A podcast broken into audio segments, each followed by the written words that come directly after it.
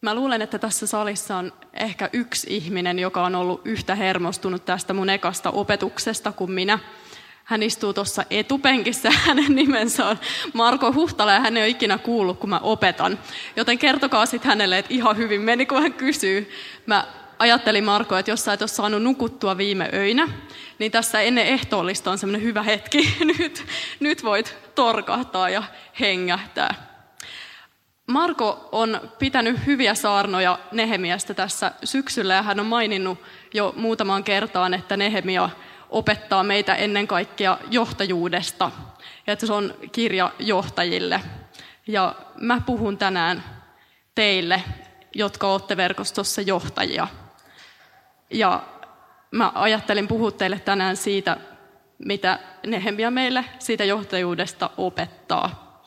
Ja jos nyt ajattelet, että okei, tämä ei koske mua, koska en ole johtaja verkostossa, niin lupaan, että koskee, olen asiasta eri mieltä. Meitä on erilaisia johtajia. Osa meistä on virallisia johtajia.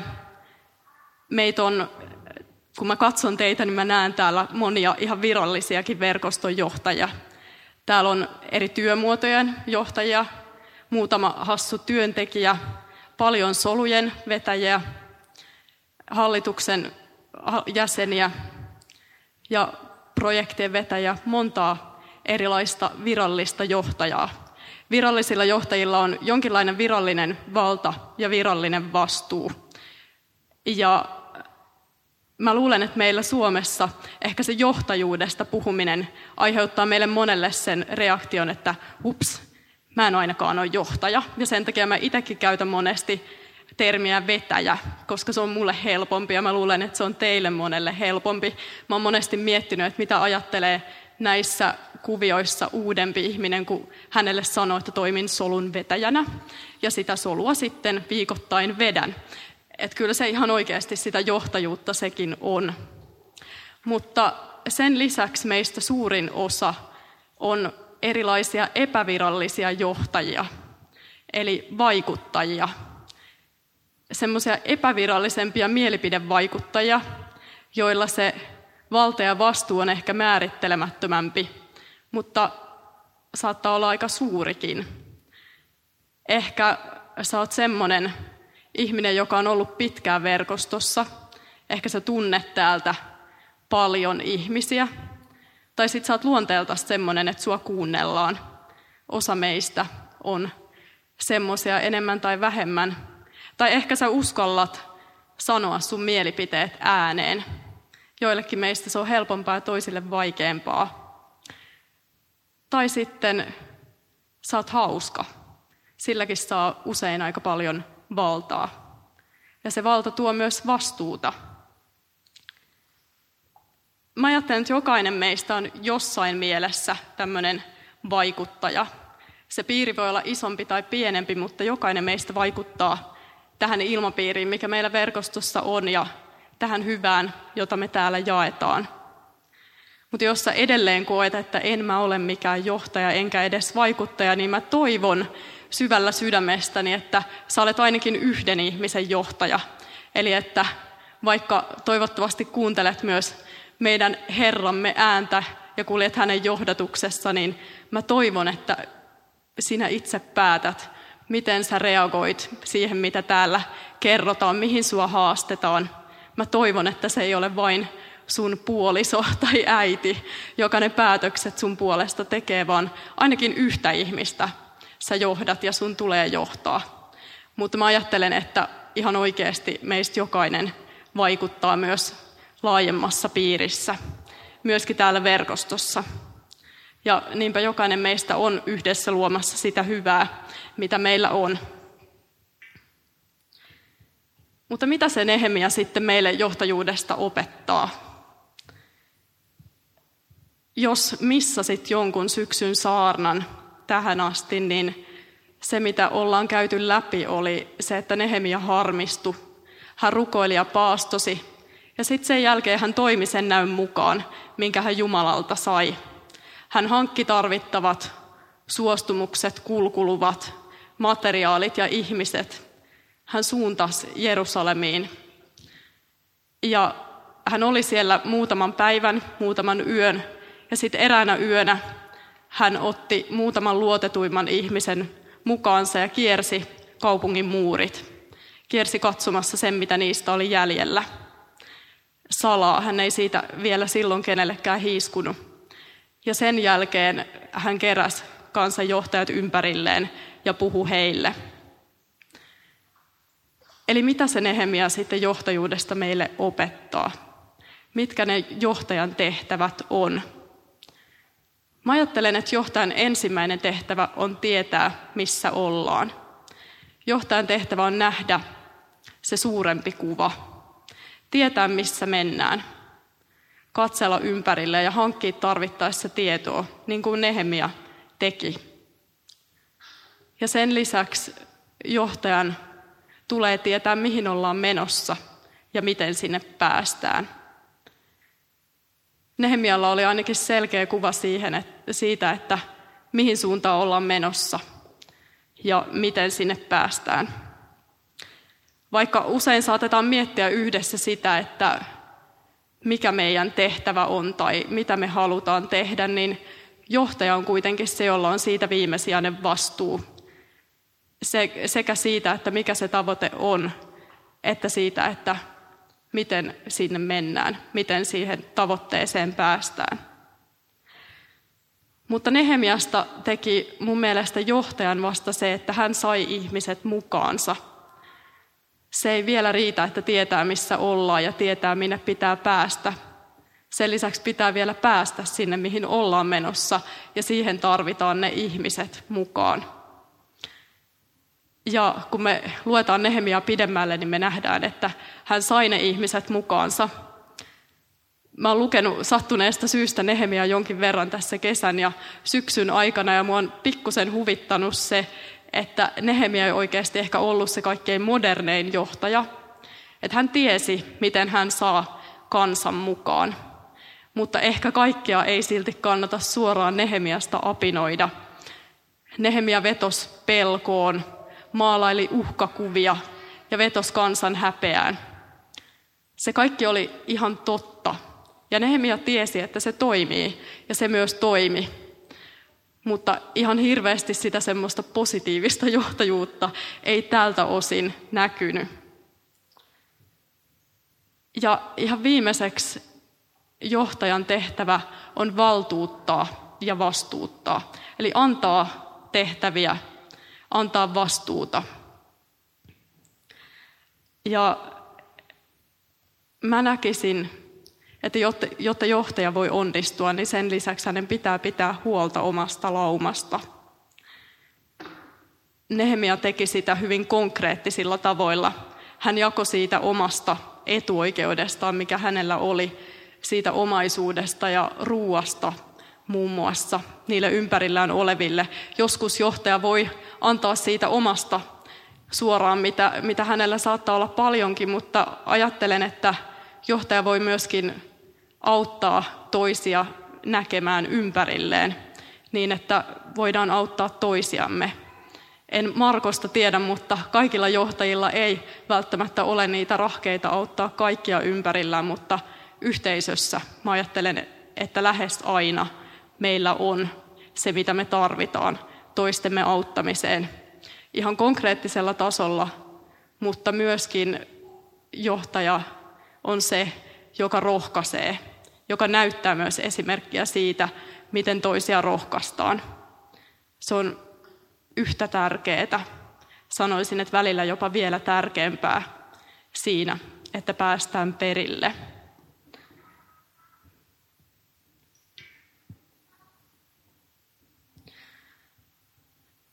Ajattelen myös niin, että vaikka virallisilla johtajilla on virallinen vastuu ja virallinen valta, niin kaikilla vaikuttajilla yhdessä on kaikkein suurin valta yhteisössä. Me kaikki vaikuttajat yhdessä käytetään sitä suurinta valtaa tässäkin yhteisössä, verkostossa. Ne viralliset johtajat pystyy tekemään loppujen lopuksi aika vähän, jos muut, kaikki vaikuttajat ei ole mukana. Mun mielestä se on hyvä asia. koska yhdessä me oikeasti myös pystytään moneen asiaan. Mutta jos tuossa äsken mä kävin läpi niitä johtajan tehtäviä, niin mitkä ne vaikuttajan tehtävät sitten on? Ne, jotka koskee meitä kaikkia. Mä näkisin, että vaikuttajan ensimmäinen tehtävä on toimia yhteisön hyväksi, toimia yhteiseksi hyväksi. Seurakunta ja verkostokaan ei ole mikään soolosuoritus, vaan me ollaan ihan oikeasti yhteisö. Me saadaan sitä olla. Ja silloin jokaisen meidän vaikuttajan tehtävä on toimia yhteisön hyväksi. Meillä on vain yksi tarkoitus ja tavoite, niin kuin Marko viimeksi sanoi, Jumalan valtakunnan juurruttaminen.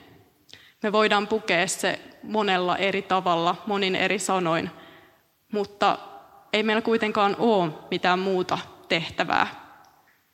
Siihen kaste- ja lähetyskäskyyn se aika lailla kiteytyy ihmisten tavoittamiseen, ihmisten kasvattamiseen. Ja vaikuttajan tehtävä on toimia tämän yhteisen tehtävän hyväksi sillä omalla paikallaan. Vaikuttajalla on myös toinen, ehkä välillä vähän epämiellyttävä tehtävä. Se voi olla vaikeakin tehtävä ja epäkiitollinen. Vaikuttajan yksi tärkeä tehtävä on myöskin kuunnella johtajia. Mä en tarkoita sitä, ettei vaikuttaja saisi kritisoida tai ettei johtaja saisi kritisoida. Totta kai saa ja pitääkin. Välillä siihen on, on, saattaa olla suurtakin aihetta. Mutta ajattelen, että silloinkin on hyvä miettiä sitä, että miten sen kritiikkinsä tuo ilmi. Puhuuko siitä niiden kanssa, joiden tietää ehkä ajattelevan samalla tavalla, mutta jota se asia ei kuitenkaan oikeastaan koske? Vai uskaltautuuko siitä kertomaan sille johtajalle, jota se koskee, suoraan kasvotusten tai sähköpostilla, paperilla, puhelimitse. Usein se rakentaa sitä yhteisöä enemmän, kun sen kritiikin uskaltaa kertoa suoraan. On se keino sitten mikä tahansa, mutta kuitenkin niin, että se kertoo sille, jota se kritiikki koskee. Marko puhui viimeksi myös siitä, että johtajan joskus epäkiitollinenkin tehtävä on siivilöidä ja suodattaa niitä ideoita, joita tulee ovista ja ikkunoista hyvässä yhteisössä. Mä ajattelen, että niitä kuuluu hyvässä yhteisössä tulla ovista ja ikkunoista. Ja silloin se johtajan tehtävä on katsoa, että me kuljetaan tätä keskikäytävää. Me kuljetaan sitä käytävää, jota meidän kuuluu kulkea. Sitä, joka on se meidän tehtävä – ja silloin vaikuttaen joskus kipeä osa myös minun saattaa olla se, että sanotaan ei jollekin semmoiselle asialle, jonka itse kokee tosi tärkeäksi. Ehkä kokee hyvinkin vahvasti, että Jumala on tämän asian mun sydämelle antanut. Tämä asia kuuluisi nyt tehdä juurikin tällä tavalla. Ja sitten kuulee sanan ei ei nyt, meillä ei ole resursseja tai tehdään vähän myöhemmin tai mietitäänpä vielä. Pystytäänkö me silloin toimimaan yhteiseksi hyväksi? On helppo toimia yhteiseksi hyväksi silloin, kun asiat menee mukavasti ja silloin, kun se vastaus on kyllä. Mutta entä silloin, jos se on ei? Pystytäänkö me silloin istumaan hetkeksi alas olemaan hiljaa, rukoilemaan, kuuntelemaan Jumalaa, miettimään, että voisiko se ollakin niin, että tämän asian aika on vähän myöhemmin. Pystytäänkö me luottamaan johtajien, koska siitähän tässä on kyse. Pystytäänkö me luottamaan toisiimme. Ja silloin johtajien tehtävä on tietysti olla sen luottamuksen arvoinen – ja mä ajattelen, että sitä luottamusta helpottaa se, että me kuljetaan rukoillen, että me ollaan siinä rukouksen tilassa tai me kuljetaan kanava auki, niin kuin mulla on tapana sanoa. Me kuljetaan puolia toisin kanava auki taivaan isän suuntaan ja luotetaan siihen, että hän puhuu, kun me häntä kuunnellaan.